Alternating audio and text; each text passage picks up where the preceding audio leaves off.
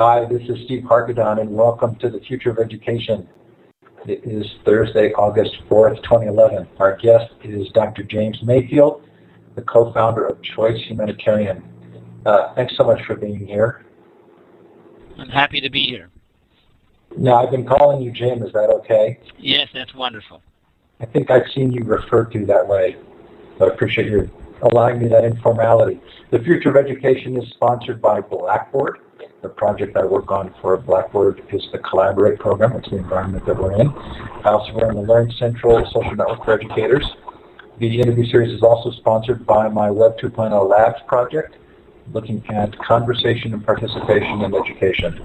Coming up November 2nd and 3rd, our free worldwide conference on libraries, Library 2.011, looking at the future of libraries, sponsored by San Jose State University. It is free two days. We are accepting proposals for presentations right now. So that's library2011.net or .com. And of course, in November, our five-day, 24-hour-a-day virtual conference, the Global Education Conference. Again, that is free. It was a blast last year, over 400 sessions, presentations from 62 countries, 15,000 login attendees.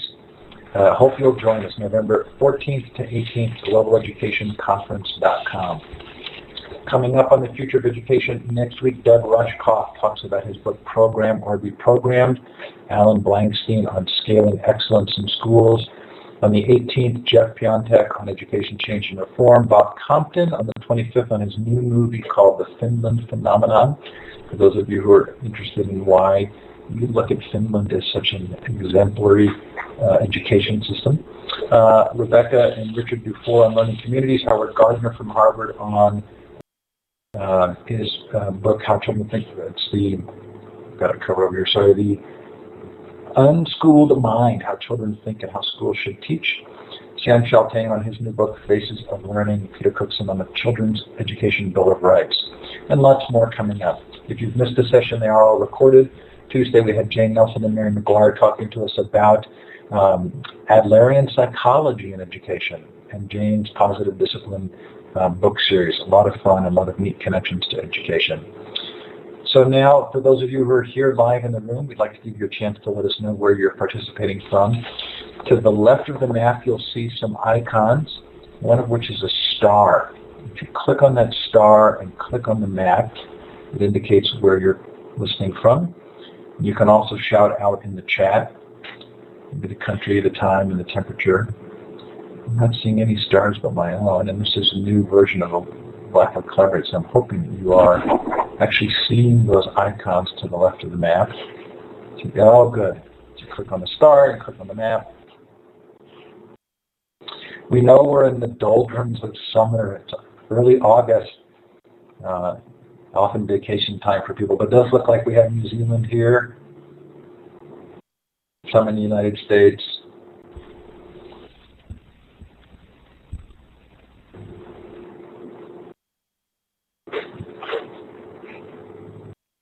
Anyway, thanks for joining us, and if you're listening to the recording, we sure appreciate your taking the time to do so. So Jim, I'm going to do some full disclosure here. Our 18-year-old daughter, uh, Kate Hargadon, is actually in Nepal with Choice right now, and I was introduced to Choice through Kate's uh, research looking for a gap year program. And I have to tell you that uh, Kate and the Hargadon family fell in love with the Choice philosophy. And, uh, and, my invitation to you comes directly from that. So I'm hoping that you can um, give us a little bit of the history of choice tonight. And I'm going to make a couple of connections, and I want to be kind of explicit about how I do so. The first is that I think there are lessons from your work with regard to self-determination and local solutions that will apply to education, but I'm not going to actually make those connections um, very explicitly tonight um, because I, I want to just have you be able to tell the story of choice. But, but for me, that's kind of the, the binding thread here. The second is that you actually discuss um, in your books at some length um, actual village community education. And that I think we can be a little bit more direct on. And we did have a woman on the show named Carol Black whose film Schooling the World has kind of set the stage for some of this conversation. So if it's okay with you, and I'm sure you have to do this quite a bit, but could you give us a little bit of an overview of how Choice started and sort of the, the progression you've gone through in your thinking about humanitarian work? Yes, I'll be happy to do that. Uh, I assume that my voice is uh, clear. This is uh, sort of a new technology for me, and I, I, I hope it works well as uh, as I'm trying to communicate my my my thoughts. Uh, it really starts back in the fall of 1966 when I arrived in Egypt on a, a Fulbright scholarship. I spent two years uh, looking at villages in Egypt and wrote a dissertation essentially on the local government system uh, and the tremendous difference between what I heard in Cairo about what was happening in villages and what I then experienced over a two-year period, and the gap between the the the voices of the central government and the voices of the local villagers, the gap was so huge that I began to realize how difficult it is for people outside of villages to truly understand what's going on. And as a consequence, I since spent the next 40 years, I guess, trying to understand um, more effective ways of um, helping villagers to solve their own problems. And and I have to say, the first 20 years of my professional career, from say the mid 60s to the mid 80s, uh, I was spending most of my time uh, helping central governments develop ministries and central government programs and, in kind of a top-down approach uh, to education, to health services, uh, to local government systems. And it, became apparent to me, at least I was assuming in those early days, that we knew what was best for what was going on in the villages and that uh, the best way to uh, prepare villagers was to train local government and central ministry personnel in management training and implementing and budgeting and and understanding ways of bringing these services to the villages. Um, it was in 1979 uh, where I really became aware of the challenge. I was invited um, to do a research project in uh, a number of uh, in a number of uh, countries, and we were looking at USAID and World Bank um, financing of village development programs. And what we discovered was these were projects implemented between 1965 and 1975, and we were doing an evaluation in 1979. So the latest project was four years old. We discovered that about 80 percent of all the projects that had been funded uh, were no longer functioning in 1979. And, uh, and the tragedy of that, of course, was that as soon as most of these projects were completed, the local country, the country where the project was implemented, simply did not have the budget, didn't have the capability of maintaining that project.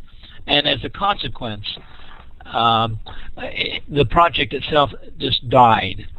What was especially interesting to me, however, was not the 80% that failed and were not functioning. I became intrigued by the 20% that were that were sustainable, that were still operating.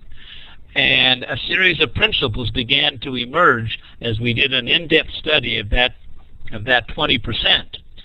And what we found was that when projects are implemented by outsiders, uh, they are almost never sustainable uh, that uh, big projects of over $50 million were almost never sustainable. Smaller projects, uh, let's say uh, less than 5 million, many of those did seem to survive because they, they seem to have the resources to maintain that project. And so with that kind of experience, uh, watching failures and, and watching some successes, I realized that uh, after 20 years of working in village development, I had become an expert in what doesn't work. And that's what led to the creation of this organization, Choice Humanitarian. We, we called it Choice um, because we felt we wanted to find a way of allowing the villagers themselves uh, to determine their own future, to determine what their needs were, to uh, prioritize those needs and to develop their own capacity to uh, leverage and mobilize their own resources, develop their own leadership capacity, and essentially choice is based upon that principle. We've, we've essentially gone through three, three phases uh, very quickly because I don't want to spend too much time on this.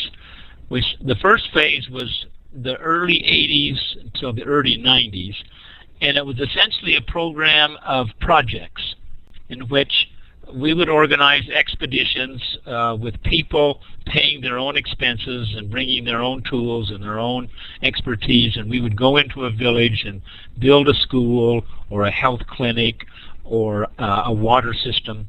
Uh, and then the next year we'd go to another village and do the same and then to another village. And this first phase of single villages working on single projects uh, was a nice way uh, for uh, people from the United States to go into a village and observe their culture and to feel like they were doing something good.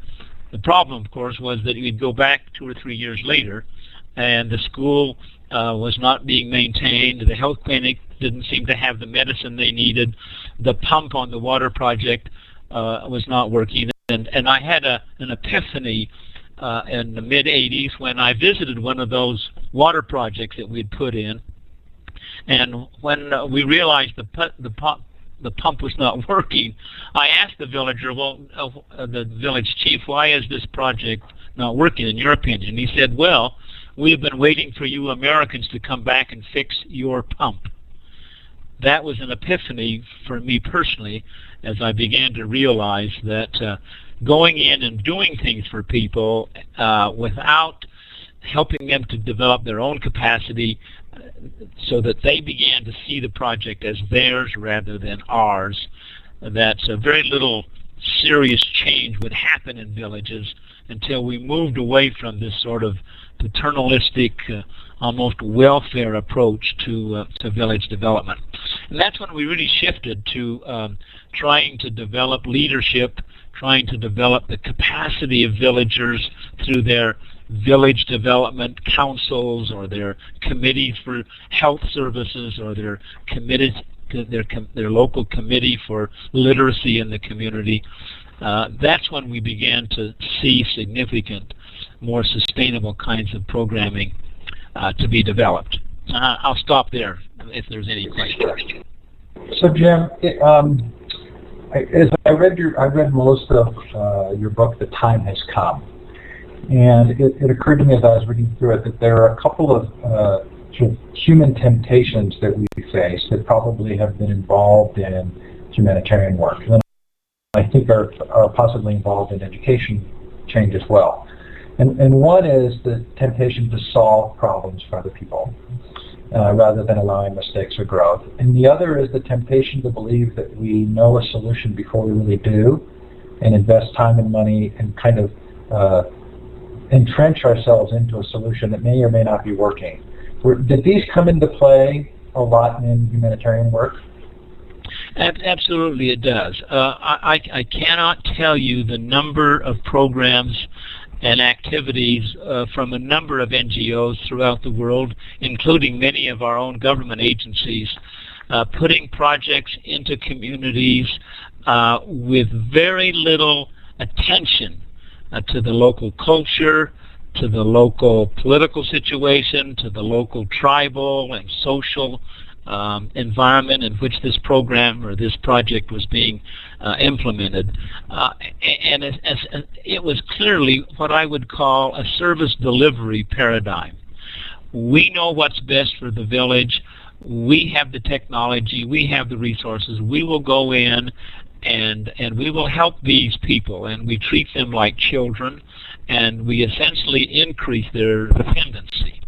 Uh, and that that was that was one of the major shifts in my own sense. As we tried to shift from what what we called a service delivery paradigm to a resource mobilization paradigm which was based on the assumption that villagers should determine their own needs they should prioritize those needs, and then they should learn how to mobilize resources leverage their own local resources with resources from the government, from other NGOs, from private sector sources, uh, so that over time they essentially learn to do uh, what uh, NGOs have been doing for years, and that is learning how to identify sources and uh, and utilize those resources to solve their own problems. So one of the things that uh, keeps coming up in our discussions of education reform is that this sort of deeper way of thinking about um, the need for self-determination or um, the ability to choose it, uh, oftentimes remains kind of a secondary narrative. It has a very hard time becoming the primary narrative. Have you seen this change in your work? And, and have there been ways in which you feel like this message has um, been uh, well described and adopted? Are, are there lessons for us in, in how this is taking place in humanitarian work, or do you face the same issue?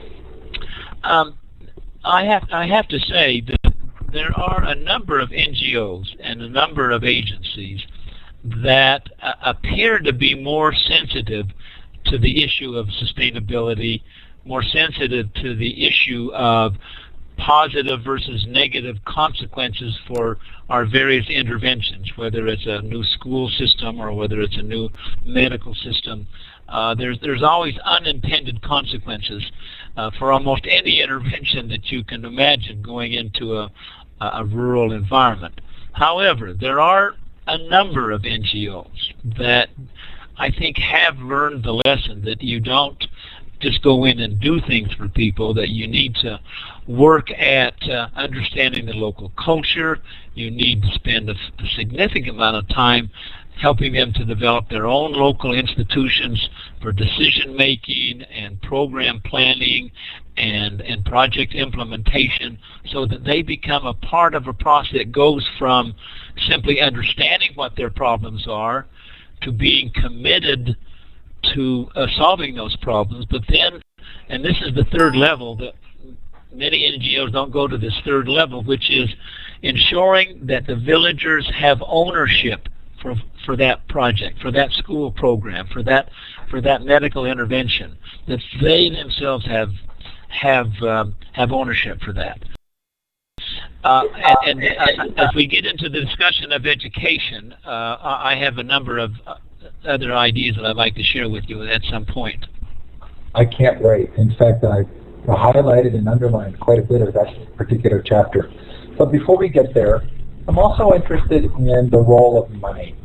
Um, uh-huh. it, it, seems as though uh, obviously money is crucial to the effort, but it's almost as though it's the success of programs is inversely proportional to the amount of money being spent. Why is that, and, and what does it tell us about the temptation to um, to spend money? Oh, that that's a one. That's a. I wish we had a couple of hours to discuss that question because, from my perspective, if if I have, if I have say a million dollars for a project in a, in a given area, I would rather spend a hundred thousand over a ten-year period than try to go in and spend that million dollars in in one year, which oftentimes happens. People, especially government programs, will have huge budgets, uh, and they and, and by legislative uh, mandates, they have to spend that money in a one or two year period. And there's there's three unintended consequences that come from that. The first unintended consequence is that when you pour that kind of money into a, an, into an area, there's always the challenge of corruption and misuse of funds. That when you try to spend large amounts of money in a short period of time, there's there's a very common consequence of corruption.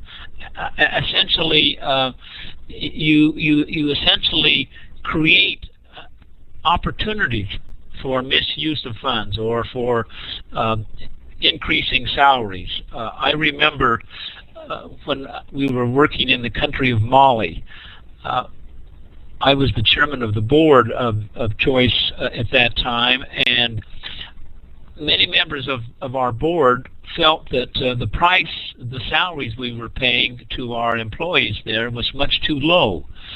And I tried to explain to them that uh, the typical school teacher was making about $125 a month, and uh, we were we were I suggested we pay him say 175, and he was uh, excited for that increase in salary, was working really hard, and then a number of our board members essentially decided that uh, that was um, that was that was not enough. We should pay him more.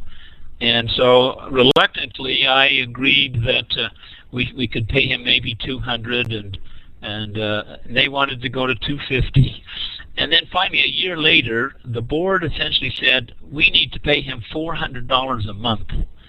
And I tried to explain that while $400 doesn't seem like a lot in the, in the United States, that's the salary that the Minister of Education was receiving in that country at that time.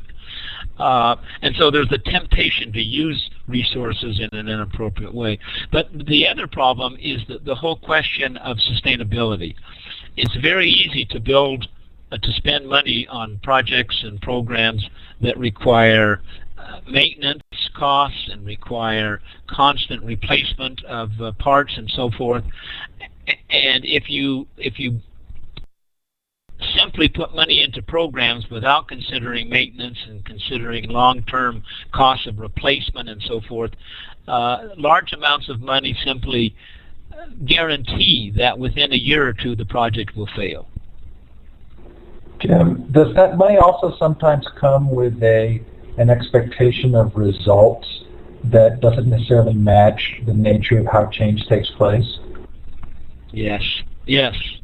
I, I, I see what you're saying there. Um, and I guess you're referring to like a, a, change in the whole focus, the whole purpose of the project? Well, I think one of the things we see in education is uh, large organizations bringing large amounts of money in, and with that they bring an expectation of traditional business metrics to measure the outcomes, mm-hmm. and that often isn't actually uh, sort of how things really work. Well, just just the whole question about can the community or the district or the even the the, the country itself afford to maintain and to continue that project after the outsider's money ends uh, it, it, it, that's one for me. That's one of the great tragedies that there's there has been in the past. I think it's it's improved a great deal in recent years, but certainly in the 70s, 80s, and 90s, I saw this as a constant problem.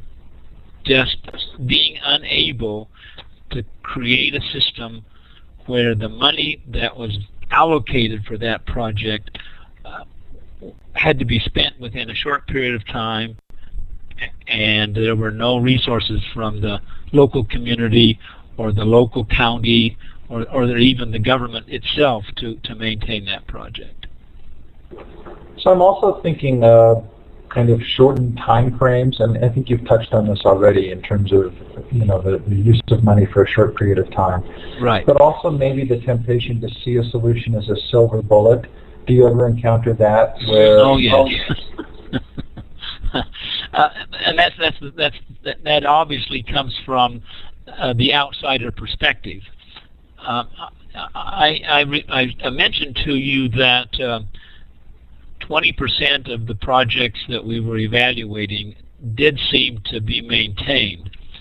And one of the interesting things that I noticed was the failed projects the, the whole purpose, the whole design, the whole effort of the project was defined and organized by people from Washington, D.C. or Paris, France or Tokyo, Japan. Uh, outsiders were, were designing and, and thinking of how the project should be funded. Uh, I also noticed that there was almost no uh, willingness to consider the impact of the project uh, on the local culture. Uh, the, the cultural constraints that that exist and and a, a lack of appreciation for the role of culture in, in making a project succeed.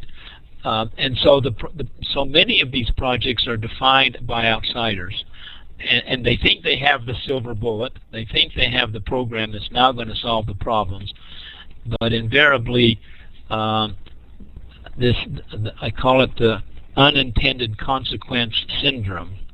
It simply is un, inability or unwillingness to think outside the box and to consider how this project is being understood, whether it's appropriate, whether it is local culture sensitive, and will it in fact solve the problem from the from the villager's perspective?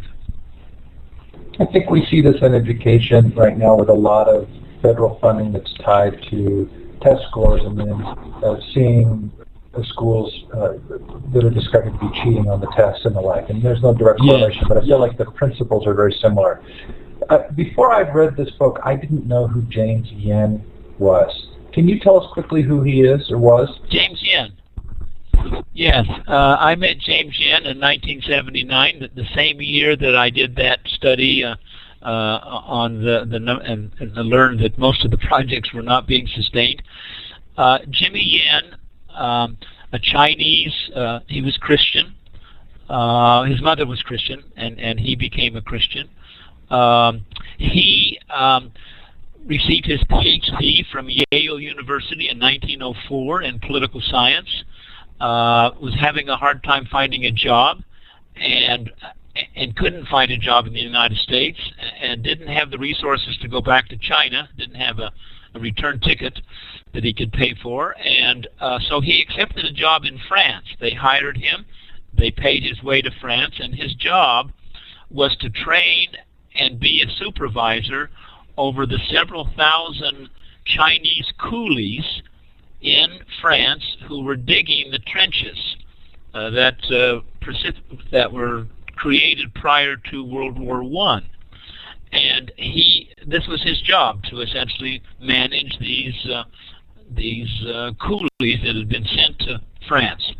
Uh, he hadn't been there very long when one of the coolies came to his office and said, "I have been here three years. I've had no co- correspondence with my family in um, in China. Would would you, a great scholar, would you please write a letter to my family in um, in China?" Which he did happy to do so. He wrote a letter.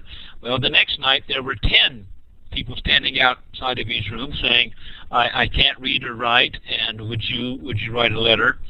And and before long he realized there were several hundred people wanting him to write letters, and realized that they simply could not read or write and, and had no way of communicating with their families.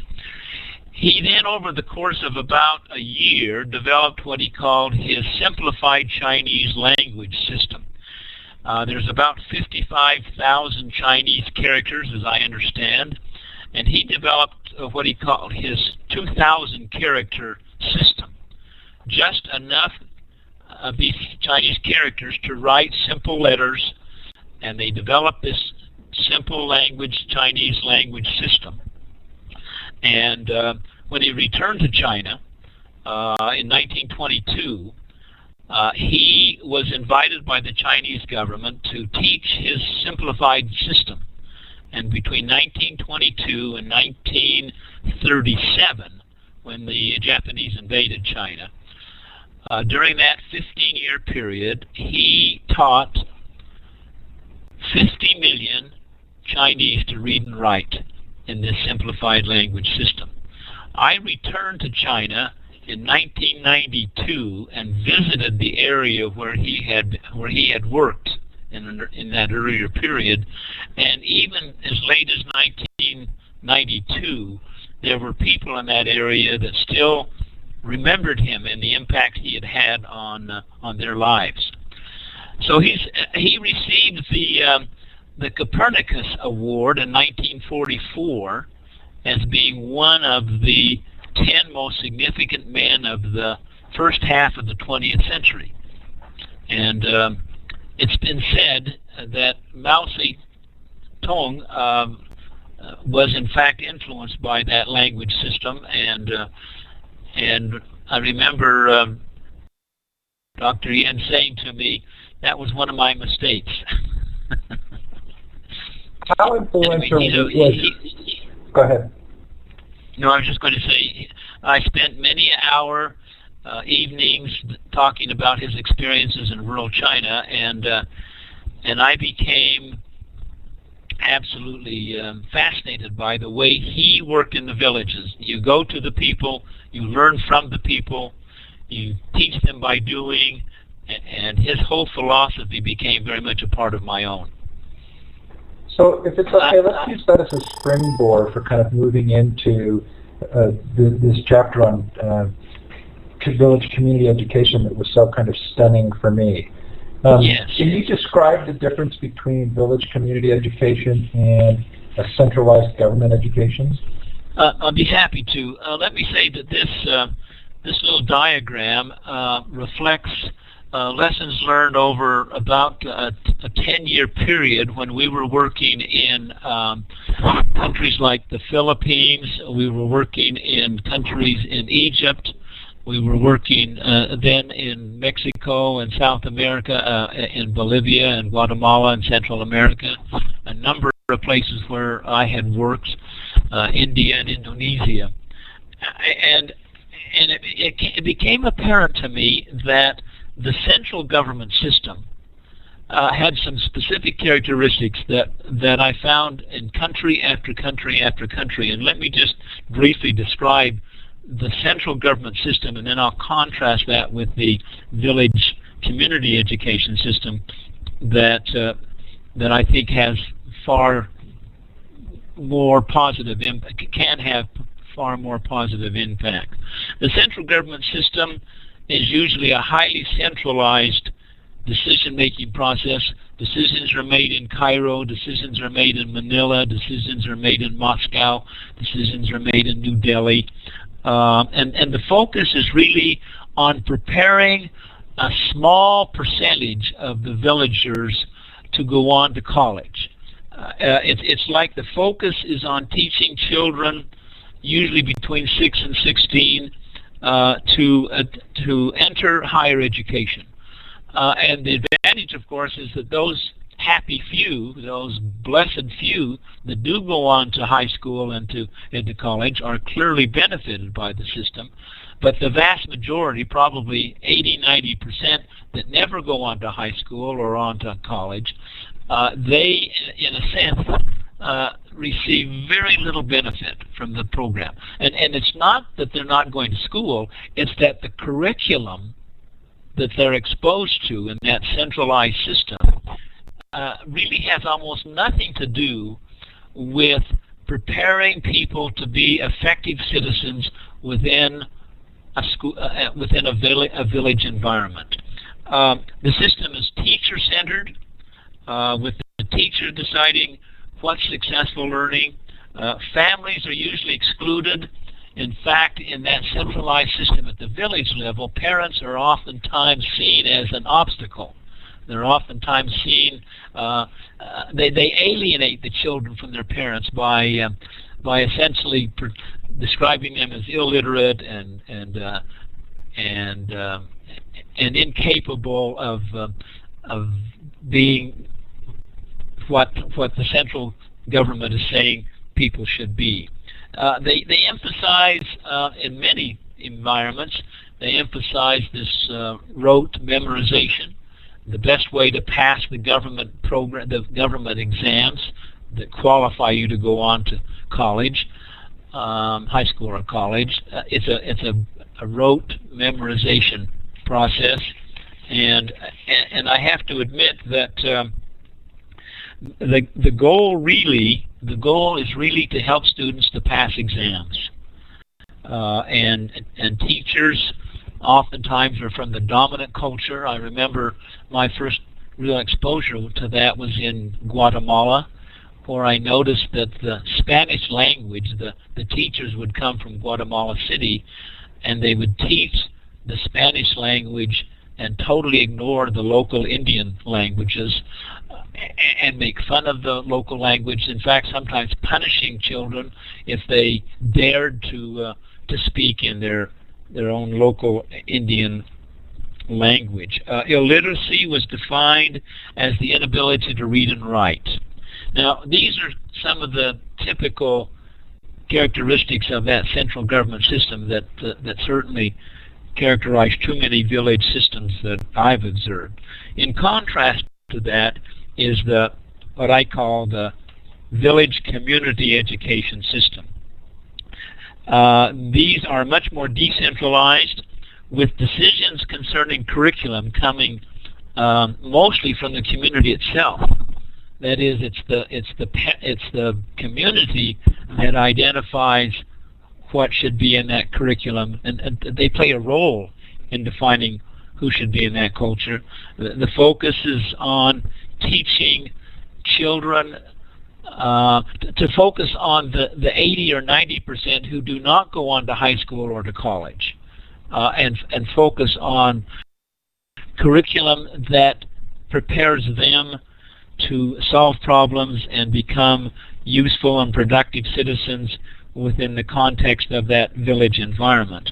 Uh, it's a learner-centered kind of program in which the curriculum would focus on agriculture, it would focus on on on primary health care, it would focus on on uh, building some um, I guess I would I would say building a, a sense of pride in their local culture, a, a pride in their in their system of of um, their ethnic background, their Indian um, their Indian background. Now, a lot of people will say, "But that's isn't that anti-progress? Uh, why would you focus on the local culture?" And I'll tell you the reason why I believe you have to focus on the local culture, because it's the local culture that provides meaning and purpose and dignity and a sense of identity. And when you separate a person from his culture, from his language, and from his system of beliefs and values, you in many ways cripple him or her. And in many ways you destroy that social energy that uh, is is the key aspect of uh, of growth, development, and, uh, and improved quality of life. Uh, families are encouraged to play a very important role, and and and, and families uh, can sit down with the local teacher and the local uh, even the local Ministry of Education officials in that area and say that in some months when we're harvesting our crops, uh, the school needs to be uh, needs to be closed for the, the weeks of harvesting. And and whereas the central government might well totally ignore the the cropping patterns or the the agricultural needs of the community simply saying that if you're in the city you don't worry about cropping schedules and therefore we don't worry about it because the only people we're trying to train are those who are going on to to high school or to college. They they won't be farmers anyway. Uh, it's it, it's interesting to me that uh, what what I like to see in these village community education systems is a realization that we're not simply talking about teaching the three R's.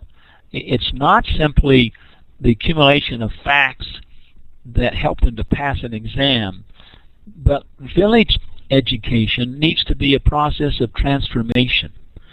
Um, and it's transforming the way they look at their community. It transforms the way that they uh, begin to take responsibility for the improvement of their community.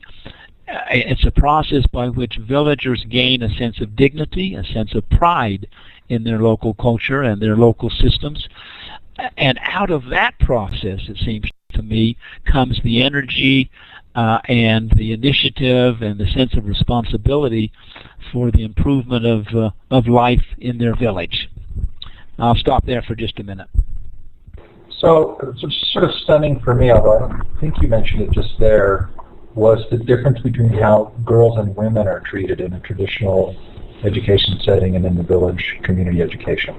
Oh yes, uh, it's clear that in the centralized, uh, more uh, traditional village systems, uh, it's the it's the boys that are considered uh, important uh, for the education system. I um, I learned something very interesting. We used to keep track of the number of children attending school as, as sort of an indicator of progress in a village community.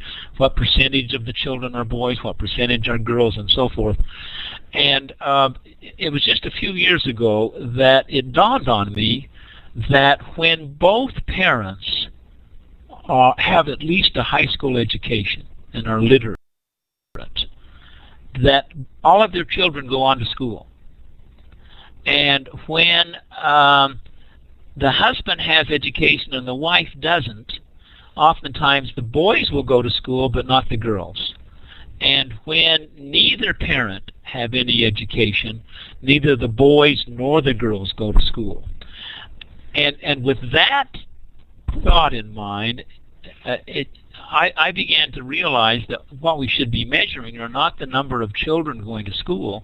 We ought to be measuring the number of villagers, adult villagers, that are illiterate.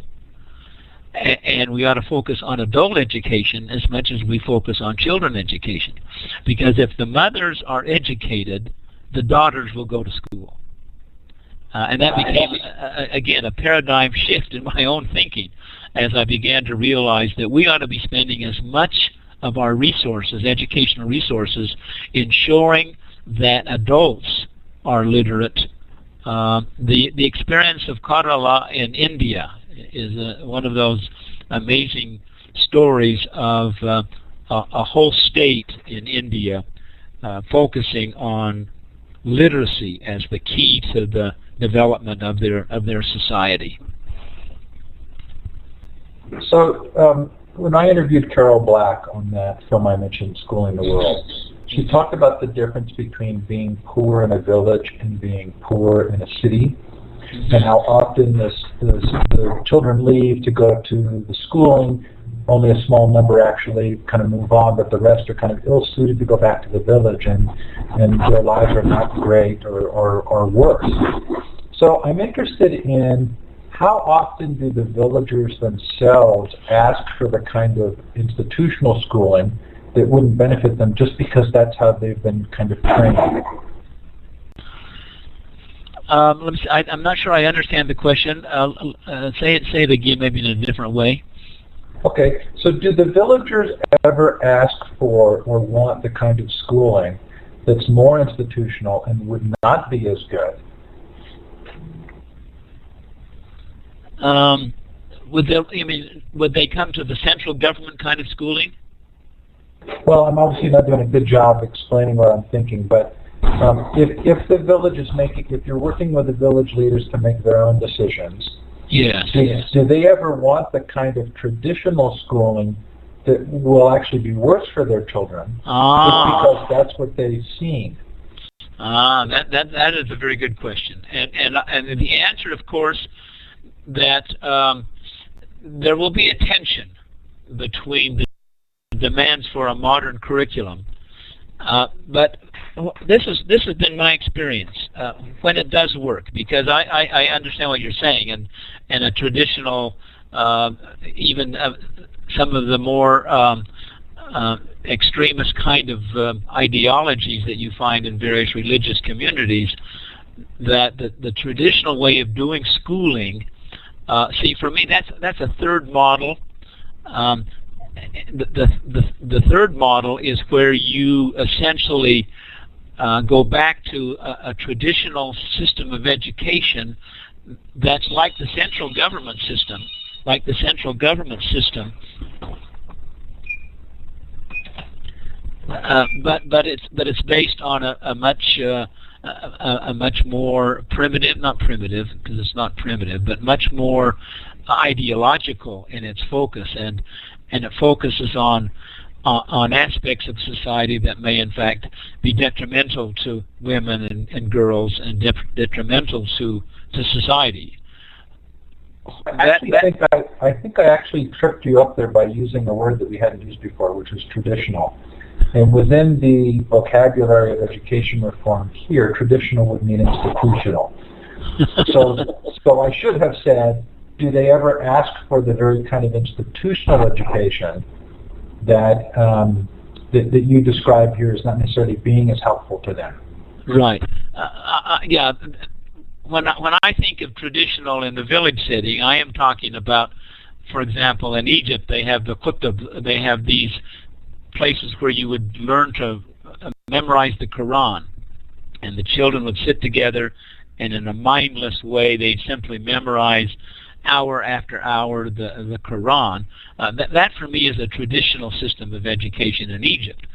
Uh, and what happened, of course, is they went from the traditional kutub system in Egypt to a centralized bureaucratic system of education, which focuses almost exclusively on preparing students to pass the government exams that get them into high school and into and into uh, college.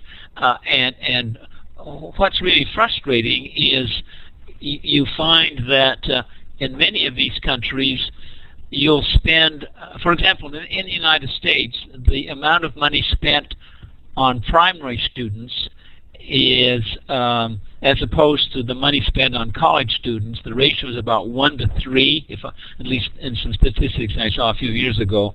So that for every dollar that they would spend on primary school, they will spend three dollars for college education. In many countries in Africa, it's one to sixty or seventy. and That is, for every dollar that they spend on primary school, they're spending 60 70 dollars for students in college and obviously these college students are are a fraction of the number of children in the country uh, and so the primary children suffer because most of the resources are going for college education. So th this this middle group between the traditional and and quote the bureaucratic centralized system this village community education system is a system that takes the the non I'm going to say college, the non-college student, potential student, and focuses on their education in terms of being able to make good decisions, to, to learn how to make, to solve problems, to, to learn how to envision how their village or their community can be improved, uh, to teach them to think critically uh, and rationally in terms of here are our problems, uh, here are some potential solutions, and here are the ways that we can make our village better. And, and, and, and to shift from looking at a standard of living to a quality of life. Uh, a standard of living is always defined in monetary terms, but a quality of life refers to more than just financial uh, indicators. It, it refers to purpose and meaning and uh, and, and uh, uh, satisfaction in life. Uh, and villagers themselves are very capable of defining and identifying those aspects of life that that bring that sense of purpose and that sense of dignity within their village community. And that's what the village community um, education program tries to focus on. Not, not, going back to the traditional system, nor uh, but recognizing that too many times it's the a few elite in the village that goes on for higher education, and the vast majority of the villagers um, maintain their poverty and maintain their low standard of living, and certainly their very low quality of life. So I got to thinking a lot about social media, uh, Skype, some of these technologies that are significantly increasing communication. And I felt very comfortable with extrapolating those technologies to teachers learning from each other and kind of coordinating. But have you thought about how those technologies could potentially impact students what about the school in Nepal that set up Skype and is Skyping with kids in the United States? What's a positive way for that kind of interaction to take place? Well, I, I, have to I have to acknowledge that there are negative and positive consequences of internet connectivity, uh, and certainly unintended consequences that we constantly have to uh, address and, and to be sensitive about. However, I, I recently have been involved with a, an organization. Uh, it's called Concero Connect, C-O-N-C-E-R-O, Concero Connect. Uh, this is a um, this is a Grameen Foundation social business kind of organization that that is uh, has been created uh, to help put internet cafes into villages at a very uh, cost in a very cost effective way and we we we're now pre-testing this process in a little village called Estanco in the state of Guanajuato in Mexico uh, and we're just beginning to understand and to learn what it means to put internet connection into a village environment and we've learned a couple of things. One thing we've learned is that, uh, for example, in Mexico, there are internet uh, assignments for students uh, in order to graduate from high school. And if you happen to live in, in an urban area, internet connections are very easy. And so many, many students are able to graduate from high school in urban areas. However, in rural areas, it's very, very difficult to find access unless you get on a bus and ride three hours to the nearest town and and then do your assignment and and come home you do that two or three times uh, five times maybe in a month and that can be very expensive for a poor family and in fact what we're finding uh, what we found was that prior to putting this connection into the village very few of the villagers were able to pass that exam could not afford to go to the nearest town uh, and therefore simply didn't graduate. Uh, so that, that's kind of a positive aspect of, of internet connection. Uh, but then there's the, the, whole question about training of teachers. And, and uh, the Minister of Education said to me, one of, uh, one of the local officials in education said to me that uh, they simply don't have the resources to bring teachers uh, to central location for training. Uh, and they don't have enough of these quality uh, trainers of teachers uh, to, to, to, fill the need of all the teachers that are working. Uh, and the possibility of having a single master teacher in a, in a town providing ongoing training to 50 village teachers through the internet uh, would seem to me to have a, a marvelous potential for improved uh, teacher uh, competency.